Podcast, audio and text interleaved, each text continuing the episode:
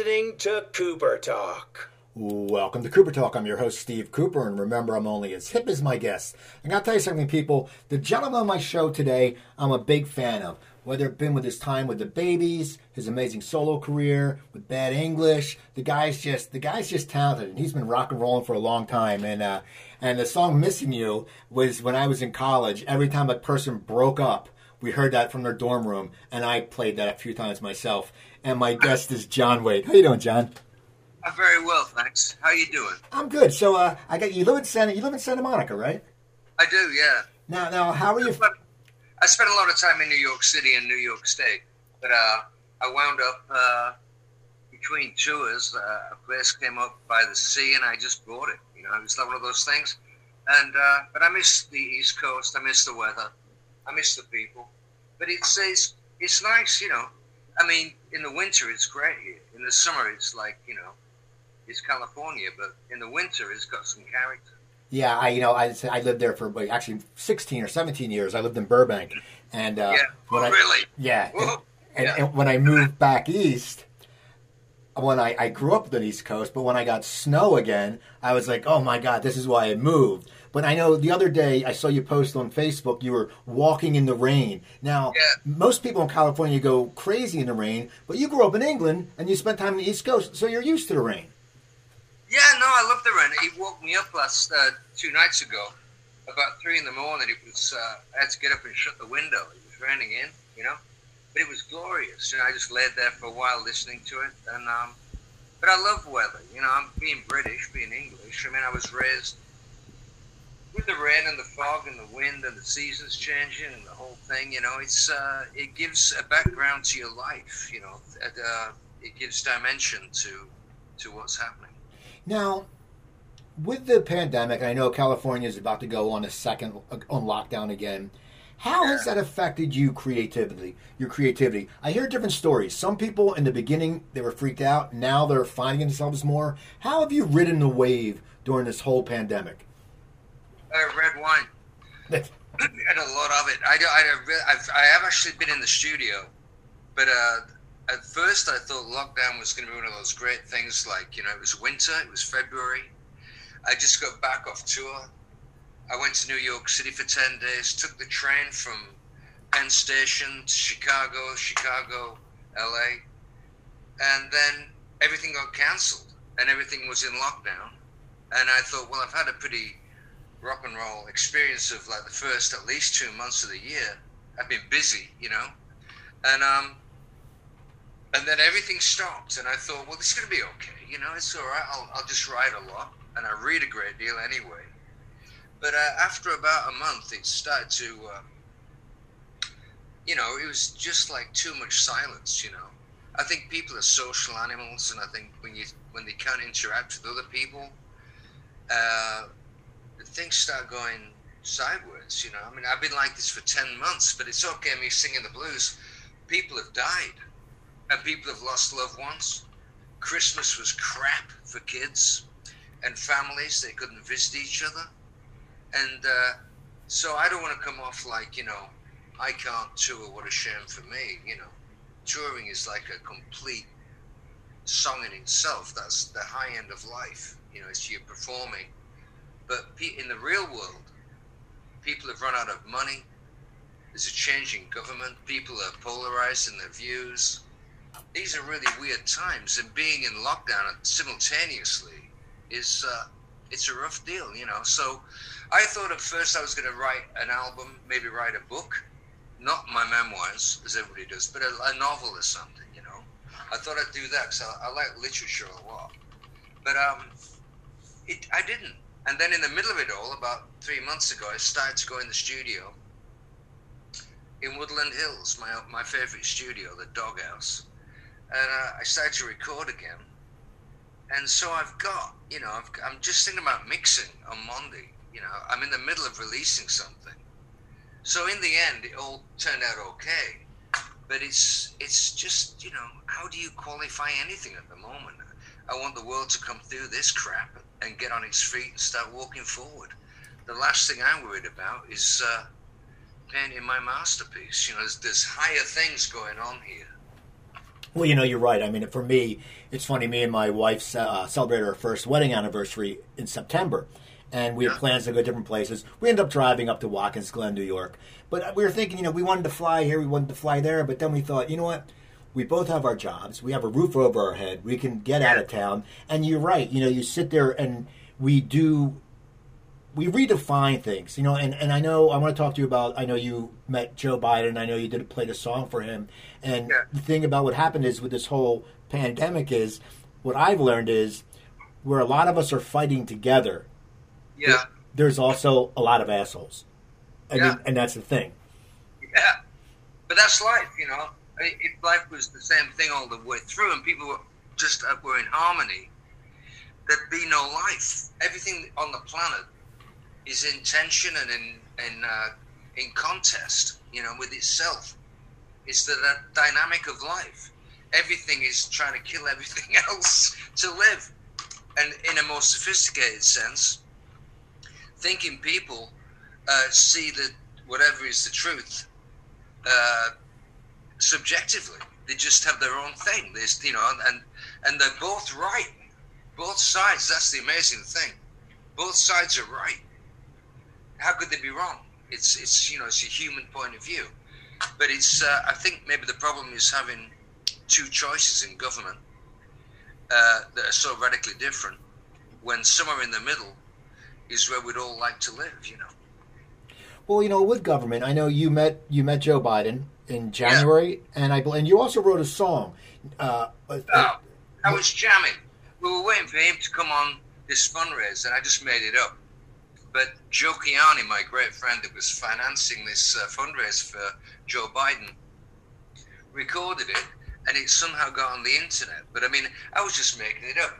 But I think I met him, and I think he's a soulful guy. I met him before, uh, about four months before that. And he came to Joe Kiani's house. That was another fundraiser. And uh, Joe and Sarah Kiani, they, they support the Democrats, and there's always fundraisers. And I'm a big friend of both of them, you know. But uh, Biden spoke to a room full of people, and he explained why he was running. He didn't want to run. He was the only choice in the country, you know, that he was that could possibly win. And he's an elderly guy now, and he doesn't really want to be doing what he's doing. He's doing it because he loves the country. And he was speaking in this room, which is a huge room because it's a big mansion, you know, it's a fundraiser. And as I was watching him speak, and it was very moving because he was talking about the idea of America being from all different components, from all over the world, coming together for this thing. And that it was an idea. It wasn't like Germany.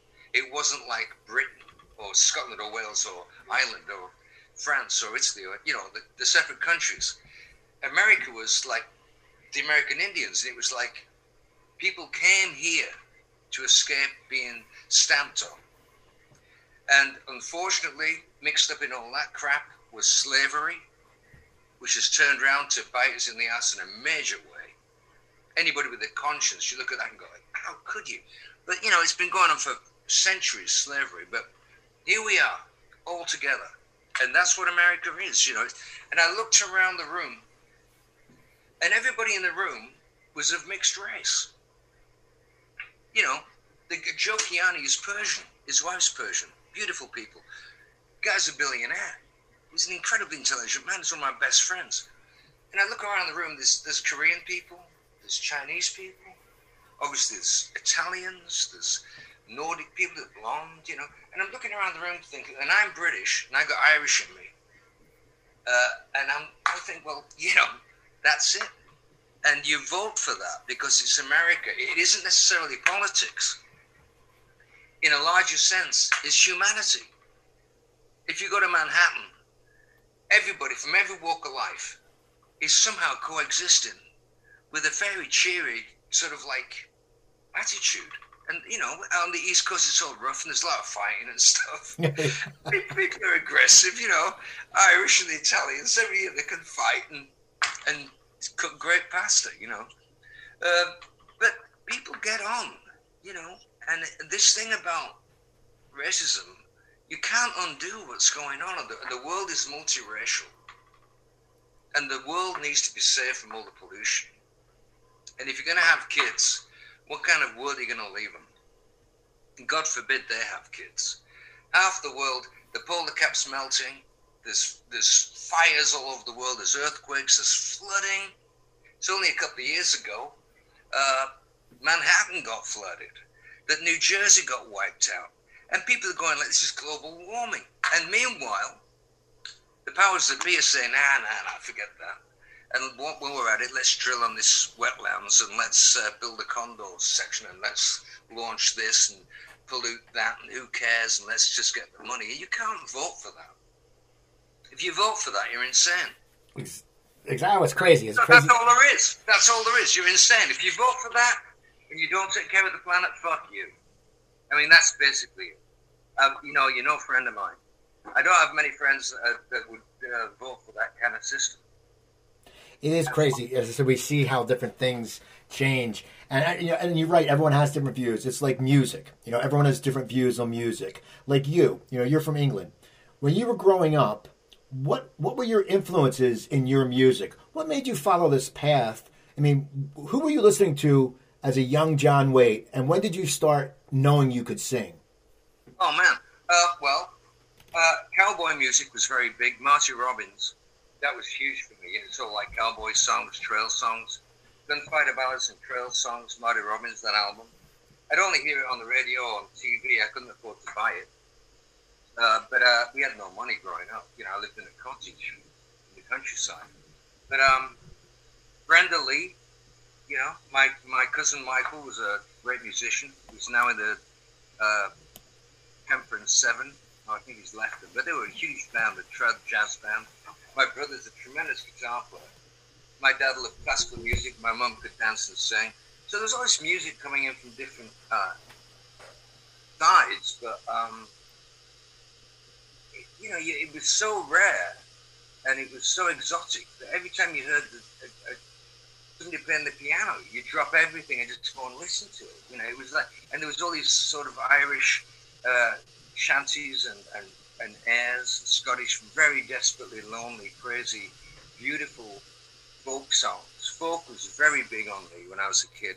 All songs about doomed love and, and black ravens and, and, and you know, just fantastic stuff. And that combined with the western, the country and western of country music, uh, the western part of it, that formed what I. That's how I thought, you know. And I always sang the same way, so I must have been influenced somewhere by the blues as a young, young kid, you know. But uh, I found myself able to sing from being a child, you know. But uh, I was very shy, didn't want to sing, but I liked it when I did. And uh, right up to becoming the singer in the Babys, you know, I thought of myself as more of a bass player. And uh, and when you know, they obviously couldn't find a singer, and I was writing the song. So hello, you know, there I was. But it, I had to be pushed into the spotlight because that isn't really what I do. You know, I mean, it's like, and I became that. How did you meet the guys and the Babys? I mean, I always I, I, bands how bands meet always intrigues me because there's so many different stories, and there's it's sometimes it's just like he was my neighbor, sometimes it's like he was in art school, he was you know. How did you guys meet? Well, there was a guy called Mike Corby. I'd just come back from America. I'd been over to Cleveland to try and start a band. Uh, I was there for like four months. It all blew up, and I and I'd already been in London for a couple of years, and before that, I'd been playing around the Northwest. But I'd come back from uh, Cleveland, of all places, great radio, MMI, you know, uh, NEW, and you know that's New York. But, but I mean, all these great stations, and uh, Kid Leo, and I was. Just sitting around with my girlfriend in Belsize Park. I lived over a sweet shop. And this guy that worked in a, in a guitar store called Gordon on Shaftesbury Avenue, Guitar Village. Uh, I'd been friends with him before I'd gone off to America. And um, he'd heard about this, this guitar player that wanted to try and find a band to join or find other musicians. And Gordon said, "Let's go and have a pint." You know, let's go and. So one night we went down to uh, uh, a pub called Sir Richard Steele's on Haverstock Hill, and in walked Mike, Mike Corby with his manager Adrian Miller, and we he bought us a pint of beer, Adrian, or two, and we talked about, and I told him about America, and I was a bass player, I could write songs, and yeah, I could sing. You know, I wasn't being coy. I can sing, and um, Mike could play the guitar. He couldn't write songs really, you know, but without me, there wasn't much going on. But I sort of, there's only two of us because Gordon dropped out of the picture pretty quick. But uh, it was, you know, that was it. And then Adrian, God bless him, was, uh, he, he, you know, give me five pounds a week so I could at least eat and pay some of the rent with my girlfriend. And she got a job. And over about a year, we cobbled together some musicians, fell apart. Mike left, came back. Tony Brock came down. Adrian found Tony Brock. And we had all these different people in the band, made all these demos with different configurations. And then Wally showed up, the last guy to audition for guitar player. And we had, Mean, Wally walked in and it was the glue. Up to that point, it was me writing songs, trying to nail it all together, but it was it was ramshackle. You know, it would lurch this way and it lurched that way, and it wouldn't have any real cohesiveness. But me and Wally both like Free, and Free was very much based in the blues and those chord changes. And Wally had a great sense of rhythm. He could glue it all together with this great Les Paul sound. And he hadn't really been on tour. I think he'd done a couple of gigs somewhere. But he was untested, but so was Mike. I don't think Mike had ever played anywhere live, you know. And uh, me and Tony Brock had done a lot of work. So there was two guys that really knew the ropes and two guys that really didn't. But when Wally came in, bang! It, you know, I remember thinking, Jesus Christ, you know, my songs are what I thought were my songs. You know, come in with suddenly became this thing. You know, I was back to the Celtic thing, writing these sad, lonely songs. You know, the blues. But once you plug Wally in, it became like something higher. You know, and all credit to the band, but as soon as Wally was there, I knew it was going to be we're on our way. You know. Now, how long did it take you guys to get a record deal? And I believe you recorded the first album in Toronto. Yeah. Uh, well, we were trying to put it all together for about two years, and then we went to Toronto and made the album in about uh, a month, three weeks, a month. You know. So, you guys start getting popular. What is it like? You know, when you we went for that time of getting people, you know, trying to get the all the pieces fit the Babys yeah. start becoming popular. What is that like for you as you're seeing this this plan starting to pay off? It was unbelievable. I mean, I've gone from living in this sort of Dickensian version of London, uh, above the sweet shop, with a three three story walk up, you know, with a sweet shop in the bottom, with my girlfriend from Lancaster, and um, through all this thing about putting the band together, in this rehearsal room down by the by the Thames, uh, Tooley Street, by London Bridge and Tower Bridge, between those two, I think. And um, London, you know, London in the early 70s, 70s or mid 70s, wow, you know, it's like uh, just seedy, beautiful, dramatic, dangerous, uh, very stiff, conservative, unforgiving, uh, brutal you know, very middle class in his thinking. And there you are walking around with long hair and an earring and the whole thing, you know, like just got this dream, you know, that you're going to do this other thing. I must looked like I came from Mars, but I was proud of what I was, you know. But suddenly, you know, we come to America on this promotional tour. We do all these TV shows like, you know, Dinah Shore and Midnight Special and all that stuff in concert. Um, Merv Griffin, all these talk shows, do multiple uh, interviews with all the papers, and he took off. And the album wasn't what we really wanted to do. I think the first album was a mess. It actually was a mess. Why? Yeah. No, why we were, was it a mess? It was a mess. We came back from Canada to be just like that's it. I was, you know, we were finished. I mean, I, that we everybody listened to the record and hated it. It was, sounded wrong. It was bullshit, and we'd made a mistake. And that, after all that work, we all we all thought all the wives, girlfriends, record company manager, every single person that heard it thought it was crap. And we just like went, Jesus, you know, we trusted the wrong people. and we got a second shot, you know, the second act in America. We got one. And we, they flew us out to LA. We got apartments, uh, and we made the second record. They had a lot of faith in us, and suddenly, bingo, we had it, you know, and uh, that was it. The, the, the, you know, game on. Whatever was going to happen was going to happen. So we just stepped into it. But it was fantastic. It was, you know, I mean, LA was smaller. Hollywood was smaller. It was the Rainbow Bar and Grill. It was like on the Rox, above the Roxy. There was, they were the only real clubs. There was Gazzarri's about right. 100 feet up, you know. And the, co- uh, the coconut teaser. yeah, yeah, baby. And uh, there was Granny Takes a Trip, which was my tailor in, uh, you know, just down the street from the Whiskey a Go Go. So it was like, you know, in about four blocks was the entire rock community of LA.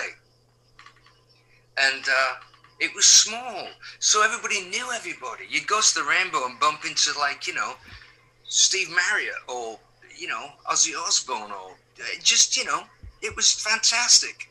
And it was like a clique. It was underground still. It was sexy. It was like there was Creem magazine coming out. I think uh, Michigan, and there was Circus, and there was Rolling Stone, and that was basically the rock press. You know, that was it. And uh, so the charts reflected that. There was all this sort of Hollywood squares, kind of like chips, kind of LA, middle of the road, uh, you know, showbiz thing. And then that was like TV and that was the biggest industry really. But the bands that were taking off, like the Bee Gees and whatever was big at the time, Led Zeppelin, you know, really huge bands, they were separate, and they coexisted in Hollywood, and it was like two cultures that really didn't know what to do with each other. But it was highly romantic stuff. I mean, it was really, I mean, it's still very. I mean, I've said it before, but uh, Cameron Crowe's movie almost was the truth of it. How anybody could capture that that much truth on film about something so ephemeral is pretty marvelous, you know. So you're you're in LA, and, and you guys are you're getting bigger, and you're getting popular, and I'm sure you're touring. You're touring more. Oh, all the time, yeah. Who were some of the bands you were you were touring with? Uh, Journey, Cheap Trick, Styx, uh, REO Speedwagon, um, and that was it. That was it. And the rest of it was like huge festivals and uh, or headlining in theaters or like clubs like in the Agora chain in Ohio, uh, we would go out and just blow everybody. We actually got really good real quick. Uh, and towards the end of the band, when we expanded to a five piece, we were playing the Rose Bowl on, on a bill with Cheap Trick and Journey and stuff um, and blowing it up, you know, really popular stuff. You know, it was like. Uh, we stepped right into it, you know.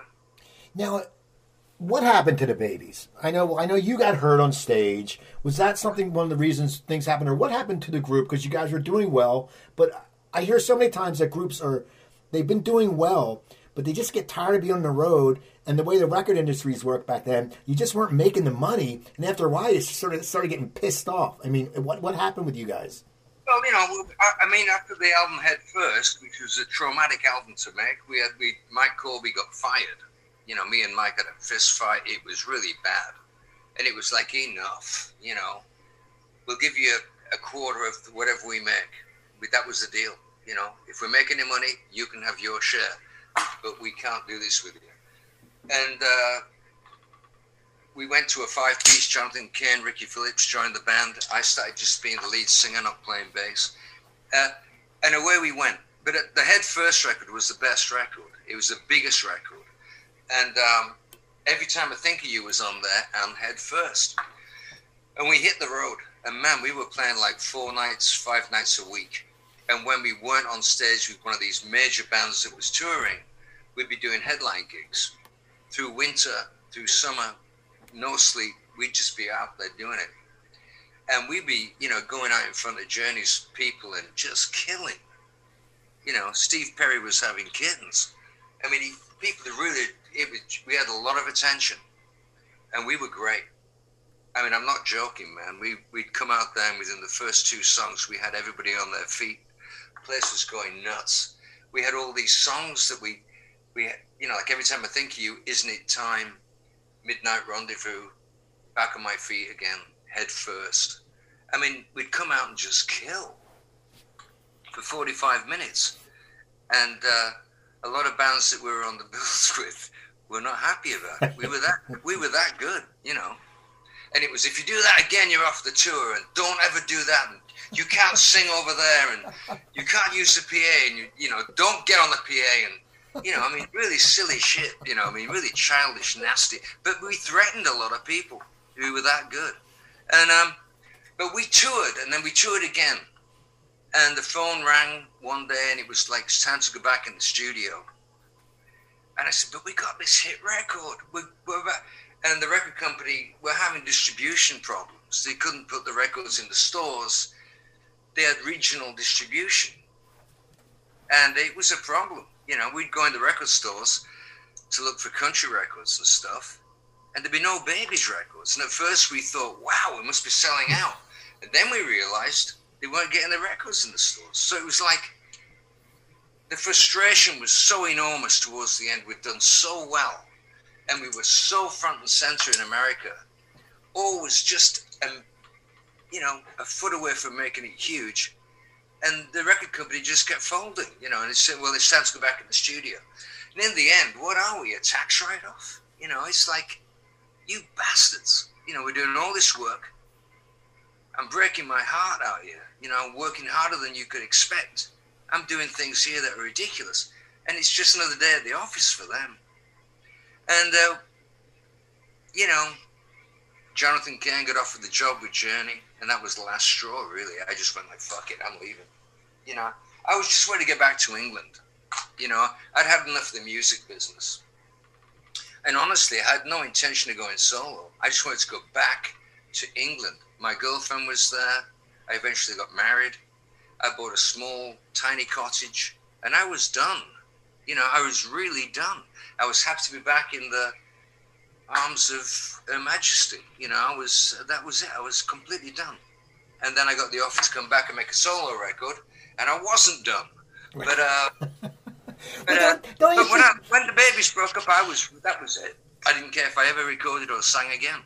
Yeah, but you know, I, I still think you know, as a performer, because my I had a background in performing, and and when you go back and you do it, and you always say you're done. But for you, you know, you guys, you you were right on the precipice of like blowing up, and I know you wanted to go back to England, but you had to sit there and, and think. I don't know, man. I, I mean, how did you sit there? I mean, how did they lure you back into a solo career if you thought you were done? Well, well, I went to New York on the way back. On the last gig of the Babys, I had a knee injury. It just that was it. We were on tour, and uh, I fell off the riser, and I tore all the cartilage out of my left knee. It was really painful, and I went down, and that was it. They took me to the hospital, and it was I couldn't walk. We tried the next night to play a gig in Akron, I think, and I came out on crutches, but I couldn't make it through the whole set. I was done. So I went to New York for surgery just before Christmas. And I was always going to go home to England after that anyway. But I'd come through New York, and it was the first time I'd been there without the band. And the A&R guy at Chrysalis, Brendan Burke, took me around some clubs. You know, Webster Hall, uh, Hurrahs, Peppermint Lounge. Showed me some of this stuff. And I got it. You know, when you're in New York with a band, you you know, you do the gig, then you go out to a bar, then you go to bed, then you get up and leave town. I was there for about a week. I spent about five days in hospital and maybe three days in a in a borrowed apartment just to get well and wait for my flight back home. But I fell in love with it. I fell in love with New York City. I mean, it, you take and when you're there by yourself, you know, John Lennon had just been shot. It's just like there was a huge pall of misery over the place because of Lennon's death. Uh, but everything was so um, truthful. It was in very sharp focus, and the people I understood them. They were working class mostly, and I'm working class. There was none of that glitz of Hollywood. It was, it was me. You know, it was I understood it all, and it had seasons in Central Park, and it had like the East Village, and it had Greenwich Village, and Soho, and it had artists that I admired, and um, it was a whole different culture. So when I finally got on the plane and went home, that was always in the back of my mind. And after about five months in England, uh, I did want to come back, but I wasn't going to come back to LA and do this, you know, the Babys too, or join the Babys again. I was absolutely done with that.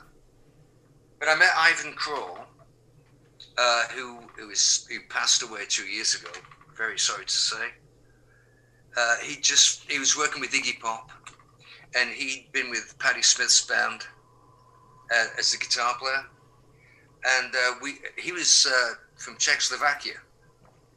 We used to call him the Bad Czech, and um, he was a great guy, a beautiful guy, you know, very very well read, and we both were big fans of art and literature and culture. We were probably the most two cultured guys of our age in the city. You know, me and him went to see Abel Gance's Napoleon at Radio City. He could find some tickets and we're in the last row at the back. Of, you know, it's the cheapest tickets. But it's, do you want to go and see Napoleon, Abel Gance? You know, Artaud. You know, it's like, yeah, okay, I'll go. It fantastic, but it, we both had the same tastes, and we hit it off. And he was such a great guy. He bent, you know, was, I think the thing with Iggy be very rough for him, and uh, and even the thing with Patti Smith, maybe, you know, and he was disgusted, and uh, he wanted to do something else and we just, you know, we became great friends, which was the most important thing. Two European guys with no real friends in New York City. Do you want to make a band? Do you want to come with me and write these songs? Yeah. And uh, he introduced me to a couple of people Bruce Brody, the keyboard player, Richie Fliegler, the guitar player. They didn't join the band, but he was a great guy. And uh, the great Frankie LaRocca. And um, Donny Nossov came along it was an East Coast band with two Europeans in it. And we started to, to write this, you know, all these songs like Wildlife. And it was good, you know. It was really a good time. But uh, sadly, you know, I mean, Frankie passed away about six, seven years ago. It's a strange time, you know. But it, it was it was a wonderful time. But like I said, that's why I came back. I fell in love with New York when I passed through. Now you come back, and when you're sold your first solo album, you have yeah. a you have a popular song on it, and you know, and I think MTV helps because as I'm I'm of the MTV age, and we would sit yeah. in our basement and just watch it and watch it, and myself. From, from the yeah. beginning, and we'd be like, "Holy crap! Whoa! Look at the way these guys are dressed, and look at that." When you started getting that taste in the solo career, how was that for you? That you know, you were probably getting recognized more now because everyone was watching MTV. Yeah, no, it was it was incredible. I mean, uh, Neil Giraldo. Let's mention Neil. Uh, he, you know, uh, Pat Benatar, Neil Giraldo, Neil Giraldo, the guitar player. He produced that record and produced it very well. And the songs, me and Ivan's songs, all coalesced on this this this one record. And we made a, a video for Change and nobody had videos. MTV came out of left field, and uh, I remember watching the, the opening credit on a little black and white TV in this crash pad I had, but nobody had videos. It was all like live stuff, and then the bands that were fortunate enough to have a video with a big record company, you know, they would get played. But I had this really great video for a Change that was like scripted. Kort Falkenberg shot it. He was he's very good. He ended up doing the Missing You video, and uh, they had nothing else to play. God bless them. So I was getting like eight spins a day, if you call a spin, you know, a view. But I mean, and I, I became really great friends with all of them. They were such lovely people. I mean, me and Nina Blackwood still are still in touch. You know, I mean, it's, it's a profound thing, and I mean, this all of those people were sweet people and uh, I, you know, J.J. Jackson, you know, what a guy. And um, I mean, J.J. used to hang out with the Hells Angels down in the East Village. You know, it was like it was so raucous. Everybody would be like, "Okay, let's go," you know. and it was great. But it was uh, a different New York. It was very raw, and uh, but I really enjoyed those people, and I enjoyed that time very, very much. But uh, yeah, I did get recognized an enormous amount. I couldn't couldn't feed the cat. You know, I couldn't go out and get cat food, but that was all right. The change video is great, and you got the, the, the journalist outfit, you got the tie and the hat, and you know, for us, it was yeah. a cool look because we weren't used to that. So, so the first album does well. So now, after the first album does well, what is what is the record company expecting from you for the second album? And were, did you feel a little hesitant towards that because of what happened with the Babys? Yeah, we've done the same thing exactly. We, we had eight spins a day. Uh, on MTV. I was doing all the major TV shows. We were we were like a force, you know, this great band. We were doing Solid Gold. Everybody loved us, and the record company just, you know, it was like, you know, it's time to make another record, and it was like, what? We've got this, you know, we're, we're about to go, you know, no, let's have another record. And I got into it with them, and uh, I was desperate to sort of. I didn't know what I, I, I couldn't believe that people could be like that. So I actually bankrolled a record and started recording uh, at the House of Music out in Jersey. And um, I started working a record that I was producing.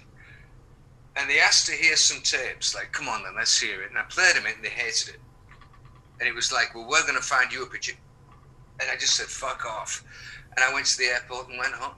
But after, at that point, I, that's when I really was done. I'd come back and done the solo thing, thinking it was going to be better.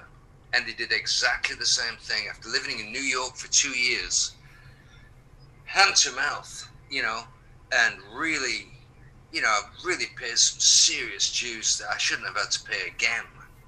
And then they blow the second record, uh, the first solo record. It was like, it crushed me, man. I, I, I never cared if I ever saw the music business again, I was dumb. You know, really, truly dumb. So, what got you back on the horse? I mean, thank God well, you did. I've met I've met a um, a lawyer in uh, New York uh, at, at Tracks on Seventy Second Street, and he he went to work for a bigger lawyer, Steve Machat, and the first lawyer said, "You got to hear John Waite. It's really great, you know." And they got me out of the record deal with Chrysalis.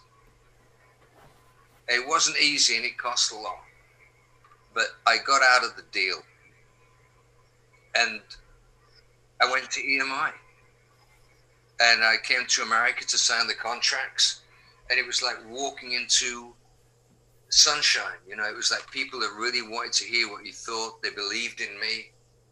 They were going to bankroll the record they were really supportive. Jim Marsler, Gary Gersh. It was just like, wow, is this what it's supposed to be like? It wasn't Chrysalis where you're fighting everybody. They really knew about music, you know. I mean, it was fantastic. And I stayed in America and made the record. I didn't even go home. You know, I came to sign the contracts and stayed for three months. You know, it was like, it's great. Now, Missing You comes out. And as I said in the beginning, that was like in college when you broke up. You put that song on. You know, one guy would go, "Hey, do you got the John Waite album?" And you I go, "Put it on myself." You know. Where did that song come from? Tell me the story behind um, "Missing You." It, was the last. It was a last minute thing. We we'd made the record. Great band. You know, we'd made the record, and everybody thought it's a hit. And I kept thinking it's not got that one thing. You know, I love the fact that everybody loved it, but I've been there before. You know, it's like. Uh, when people are on your side, they're on your side. But when the record doesn't sell, things change pretty quick. I, I just knew we hadn't got that bombshell, you know, that, that thing. And I was trying to write different stuff. When David Thoener was mixing the record, I would take off and try and write songs, you know. And uh, this guy was working with, Chas Sandford, uh, we'd been writing this song that didn't really pan out, and he was looking for it on a tape and he hit the stop button at the wrong time, and something else came on that he'd been working on, just an eight note feel. And I said, What's that? And he said, Oh, don't worry about that. I said, No, that's the kind of thing I play on the bass, and that's how I sang. Why don't you let me have a shot at that? And he put the mic up in the spare room, and I sang "Missing You." Really, basically, I got the whole first verse and the chorus off the top of my head, second time through. I made the whole thing up. Then I stopped. I was overwhelmed, you know. But I used every time I think of you to get me started because that was a baby song, and then I came up with a rage, just like out of nowhere, you know. Um, but it was about, you know, the women in my life that were very important and being a long way from home and distance and denial. And it was very accessible easily because, you know, that was the truth of my life at that point. Well, the song just blows up. I mean, you know, as a performer, you must go, "Holy shit!" I mean, it's it's everywhere. What? How does that change your career when you have a song that is such a hit. Everybody knows it. People love the videos. The girls in my college were like, "Oh, John Waite's so cute," and he's like, "Oh, John Waite's got." We're like, "John Waite's got nothing on us," and they're like, "No, he's cute and he's a rock star and and he's got an accent and you're just a college kid." it was thing, but you're right. You're right. Yeah, but uh, yeah, it, it, changed my life completely. I mean, I, I was like I say, I'd more or less been. Uh, the lead singer in a band, you know, with the Babys. And Ignition, the, the first solo I've never really got a shot. So I didn't really have to carry the weight. I mean, I, I was, you know, I was, I had my toe in the, in the water, but I wasn't, yeah, I was ballsy. I was. I don't know why I'm saying all that shit. I could go in front of 20,000 people and annihilate them. I knew exactly what I was doing. But being off stage, that's the odd part when you're famous. It isn't doing the performance. That's easy. That's that's something that organically that you just have that innate talent for communicating with people in a, on a big scale, you know, or a small scale. It's honesty, really. But uh, I think off stage it got weird. It was like a, you know, it was like everybody changed. It's the old joke about everybody changed but me, you know. But but it was like that. Everybody changed. And, uh, you know, fame is a strange thing. Uh, it, it, was, uh, you know, having a medium sized hit would have been probably better. But having something like Missing You has let me have a career ever since. No matter what I do, people give me the shot. So it's a trade off, you know but I didn't really want to be, uh, you know, doing that thing where you're really going for it and you're really, you have to be a certain sort of person, and I just haven't got the time for that. You know, I'd rather be me and Ivan somewhere writing a song, you know, or in some small dive bar in the East Village, getting up and singing with the band. You know, I mean, I, my idea of fame is not this stardom thing, but it's also recognizing who you are and, and completing the gift. You know, I mean, fame is a gift, recognition is. And part of that deal is to give back to people. It's, it's not cool to not show up. I showed up. But the thing was, I wanted to, when I was done, you know, walk away and, and spend a month somewhere else quietly. You know, I went back to England a lot you know, it was like I, I just wasn't interested in being fabulous. yeah, what was it like? You were, you know, you, you, were finally making money, though. I mean, it seems like you know you were up and down. I mean, what is that like when you when you busted your ass and you've been so close, and all of a sudden you're making money and you're being popular? Well, well my deal with Chrysalis didn't exactly let the the money roll in. That came later. It came by the next album. I got a huge advance from EMI, and mine. I bought a house in the country just outside New York, and um, and that was when that was a really great time. I mean, it was like the dream of having a house in a really great, you know, Pound Ridge, and a, and you know, had a roadie that slept in the basement. It was great, you know. It was very Keith Richards, I suppose. But it was a country retreat. It was a place I could go. That was an hour and a quarter outside of Manhattan. And so I would go in, record, or go to the China Club and hang out for the weekend or whatever it's going to be. And then I would go home again. I'd leave, you know. I wasn't really interested in, in going to some premiere or some special kind of soiree. I just like, it was pretty rock and roll, you know. I, I knew who I was. I didn't need to do all that stuff. And I suppose that's what has made it possible for me to have the career I've had. I, you know, I, I knew when to go home. Well, you know, you, you have you've had a you've had a great solo career still to this day, and you've you've always been recording. How did Bad English come about? Was that just something that you wanted to get back in a band, or what happened? Well, I, I, my manager Trudy Green uh, walked me into Epic. She was a very powerful woman, still is, great manager, and um, she walked me into Epic, and the the A and R guy uh, seemed to dismiss my songwriting. He said, "Yeah, we'd love to have you on the label, uh, but I, am gonna help you with the album. I'm gonna be there, and maybe you know I'm gonna play some songs." And, and I thought, "Oh Jesus, you know, really? We're gonna go there? You know, all the baby stuff, missing you, that didn't count." And um, I wanted to deal with Epic, I really did because they were fabulous. You know, Polly Anthony, people working there that were the best. And um, and Trudy liked him, and I liked Trudy, and everybody liked everybody else. So it was my, it was down to me to sort it out. And I thought, if I had the record deal, I'd signed it, you know. And uh, and I thought, well, if I do a band, there'll be four or five of us and we'll be invulnerable because they can't really single one of us out and you know it's going to be like a band and nobody expects me to come back after missing you with a band you know i thought it was clever and so that's how it happened that's it there isn't any great mystery it was like you know the only way through this shit is to sort of be with other players and uh, i mean i might have got the idea from david bowie tin machine that happened when I was making Missing You. Um, Tin Machine was his version of him in a band. So I might have been influenced by that. But um, it was inspired because we sold, you know, over a million records and we had like five top 20 singles and it was the right decision, you know. How did you formulate them? I mean, how did you pick those guys out? I mean, you knew them. I mean, you knew you knew uh, Jonathan. There wasn't a lot of choice. There was. I, I tried to find a guitar player. I went to I went to England and toured the clubs.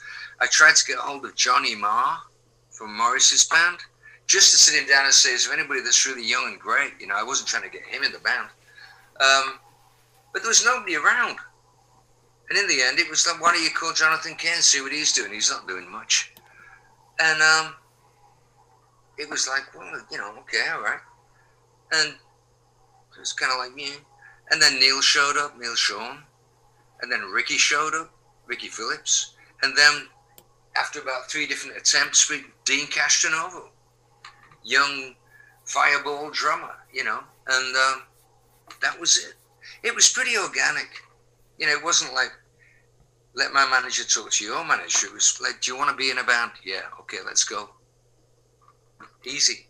So that band does good, and then you know you go back to just solo. What is it yeah. like? Because you've gone from band to solo to band to solo.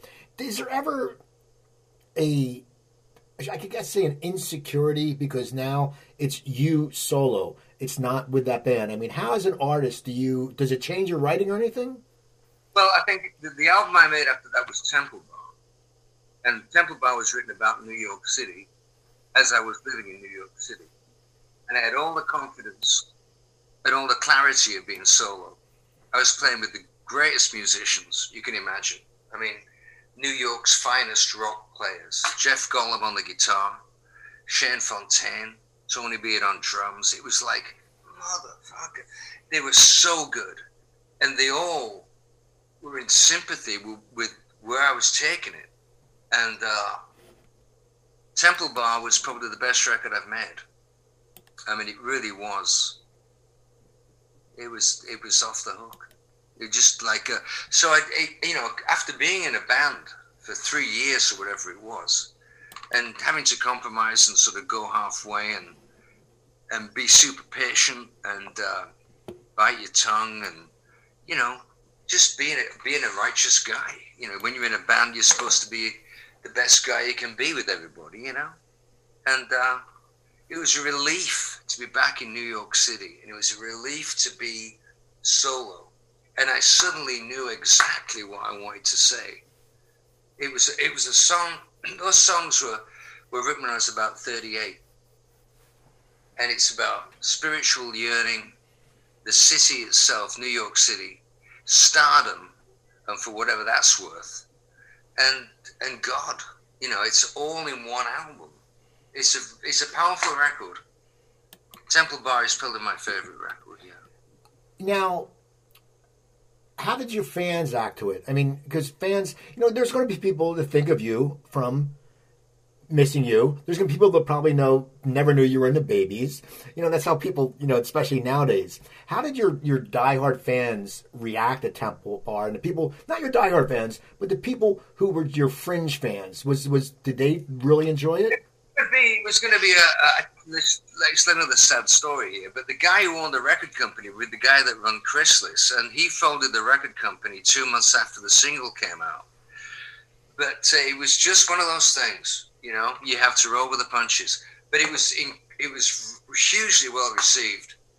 We had a song in True Romance, the Tony Scott movie, uh, in Dreams, it was called, and we made we shot a video with him in Monument Valley, Tony in a helicopter, which was fantastic, and another video for How Did I Get By Without You in a snowstorm in New York City and we've got on the charts, you know, the radio charts, like in the top 10, then we're number two. It was all set to go, and the record company folded.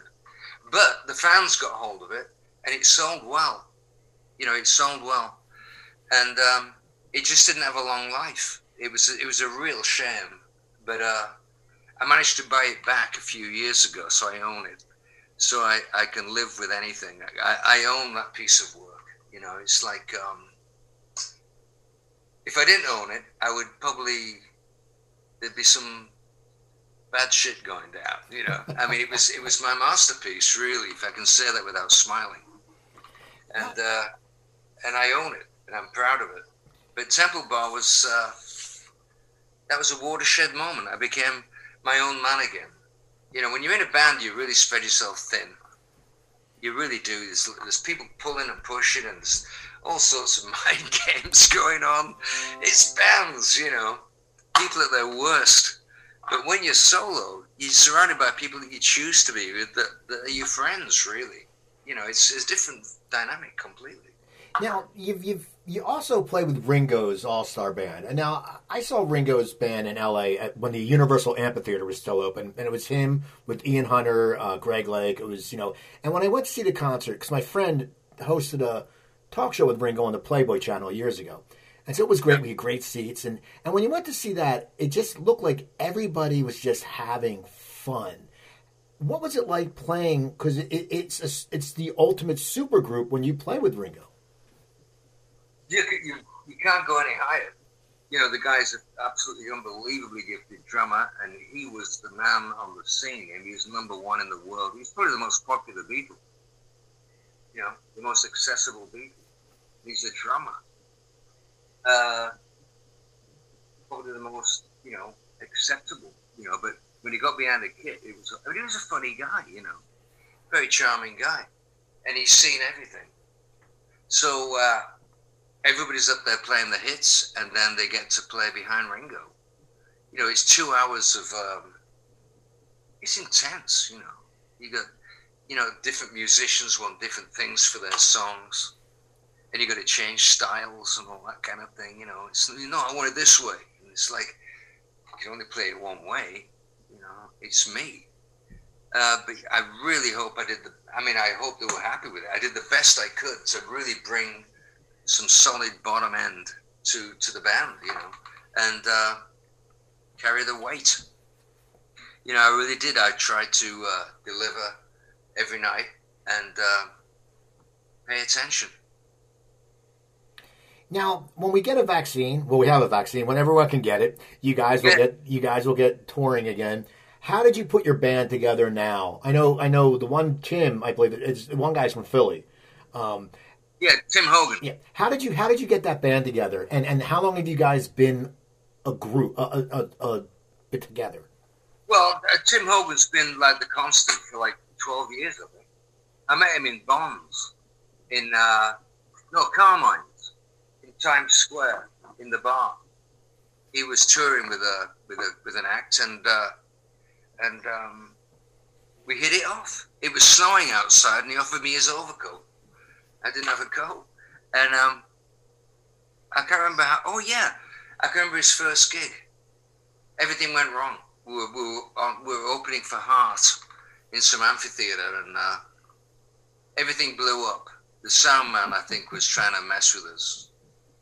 Everything was feeding back, and the drums fell off the riser, and the guitar cut out. My mic went off completely. I threw my mic into the audience, and the only thing that was still playing was the bass. so he passed the audition, as we say. And um, me and Tim, man, he's like my brother. He's uh, we've been through thick and thin. But he talked me into coming back on the road. Really, I was kind of like, you know, eh, you know, I, I was living in Nashville and I was writing all these songs, and I, and um, tell you the truth, my father passed away, and I had the blues. You know, I just like really felt terrible. You know, I just felt awful, and I had too much time on my hands to think about everything, and, and so we hit the road, and Tim was at the wheel. You know, he he would feel the gigs from the agents and say, "Do you want to do this one?" I go like, "Okay, yeah." And we made an album, a live album called In Real Time. And from it just snowballed after that. We just stayed on the road. We started playing unplugged dates. We started playing full band dates. We played festivals. We played all over the world, you know. Went to Holland, went to Germany, went to Britain, played my hometown. You know, I did a lot of work, man, and always on the road in uh, in America. But uh, with Tim was like the the the conduit. You know, he's the guy that made it work. Now, I was I saw a video. It was it was on I think it was on your Facebook page. Someone posted it. Uh, it it's a it's a acoustic version of Change. How how do you change? And it sounds different. How do you change it up? I mean, do you plan it? I mean, how do you plan to do an acoustic version? And how do you sit there and make sure that it does the song justice? Jesus. I just pick up the guitar and start singing. I haven't planned. It isn't like, let's do it this way. You just play it. I mean, you can't go out there and scream and shout and play You can. But, I mean, I guess, you know, when you're playing the acoustic guitar, you, you play to it. You know, you don't try and overpower it. You can't. It's the acoustic guitar. It's going to be amped up and coming out the speakers in the front, and it's in your monitors but you can hear the guitar acoustically as you're playing.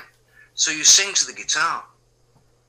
You can't just do like a rock version of that with the acoustic guitar. You have to somehow. This is back to my Celtic kind of like folk roots. I mean, it's it's effortless to me. I was in the studio a couple of weeks ago uh, with Shane Fontayne, and I've got a song called New York City Girl and I wanted to do an acoustic version, you know. And he said, let's do it as a waltz. I went like, really? He said, yeah, it'd be great. So he counts it off, and we both play the whole thing in 3-4 without even thinking about what 3-4 means. I mean, that's, you've either got it or you don't. I mean, I had to reimagine the song as I was singing it, but it was effortless. It was in 3-4, so what? It could have been in six eight and seven four, and I could have still have sung it in those time signatures because that's what I am. I don't rehearse it. I don't like, you know. Let me just get what three four is again. You know, it's like give me it. Let's go.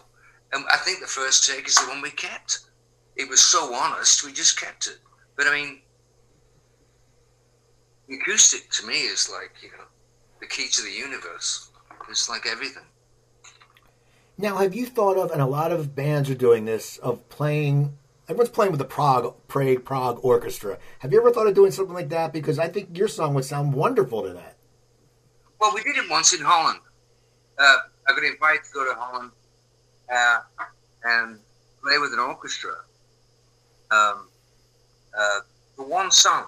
I think we did his, his new time or something. I think it is new time. And um, there was like half an hour rehearsal, and there's all these different bands on this huge arena, you know. they come out, and it's all you know, it's all wrong. It's out of time, and then everybody gets it together, and we do, isn't it? Time place goes absolutely bananas, and I walk off, and it's an interesting thing to do. But finding one, you know, where the downbeat is all the time, you need a really good conductor, and you need charts that really are thought out, and you need an orchestra that can really handle it. But uh, I suppose it was good. You know, everybody's got this idea about making a an album of their favorite songs in some very strange settings, you know, like production values.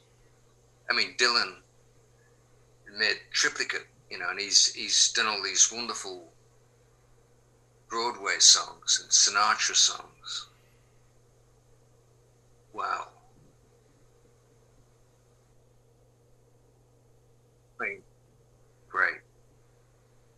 But you know, Iggy Pop had this album called uh, Après. Came out a few years ago. A friend of mine produced it, and um, three quarters of the album it's in French. There's Iggy singing uh, La Vie en Rose and stuff, you know, in French. Because the guy that produced it married a French woman, and uh, I suppose Iggy knows some French. Obviously, he's a man of the world, but uh, she probably helped him out. But it's wonderful to hear Iggy sing in French. You know, it's uh, it's like when you hear Patti Smith talk, and Patti Smith is like from Jersey, and and God bless her, she sounds totally like Jersey. You know, she's got a really broad accent, and everything she says, it's like pulling Excalibur stone. You know, and then she comes out with this accent. You know, it's like it's wonderful. So, in, in to your question, I'd love to do an album that was like that, but the songs would have to be spectacular. You know? Well, one final question: What's the future for John Waite? You know, you have a new album you, you're working on. What would, where would you where would you like to see yourself in a year from now? Seeing that we all got vaccinated and everyone can actually get back to normal. Vaccinated, alive. I'd like to go visit my mom in England. She turns 96 in February. Yeah, uh, she got vaccinated last week. Um, I don't know. I, obviously, I'd like to be back on the road. I'd like to make a really good album. I mean, this album is like it's like four new songs. There's a few old chestnuts done acoustically that I love, and uh, a new song, a Dylan song that's very, very.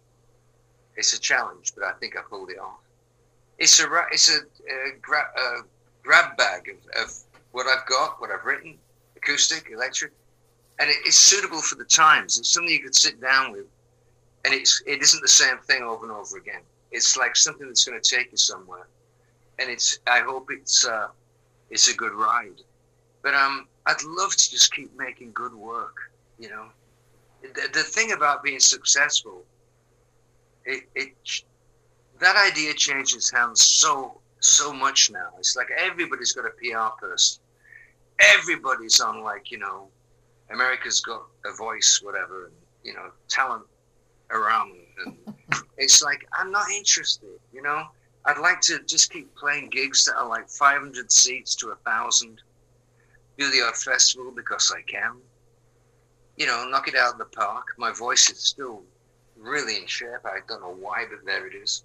But I just like to do work that isn't like the work I've done, but it's like an extension of where I've been.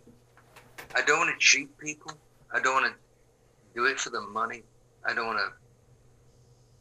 I don't want to be bullshit. You know, I just want to be an artist and get through the rest of my life. That's what I want to do. I mean, I know it sounds a little like you know, but uh, it's the truth.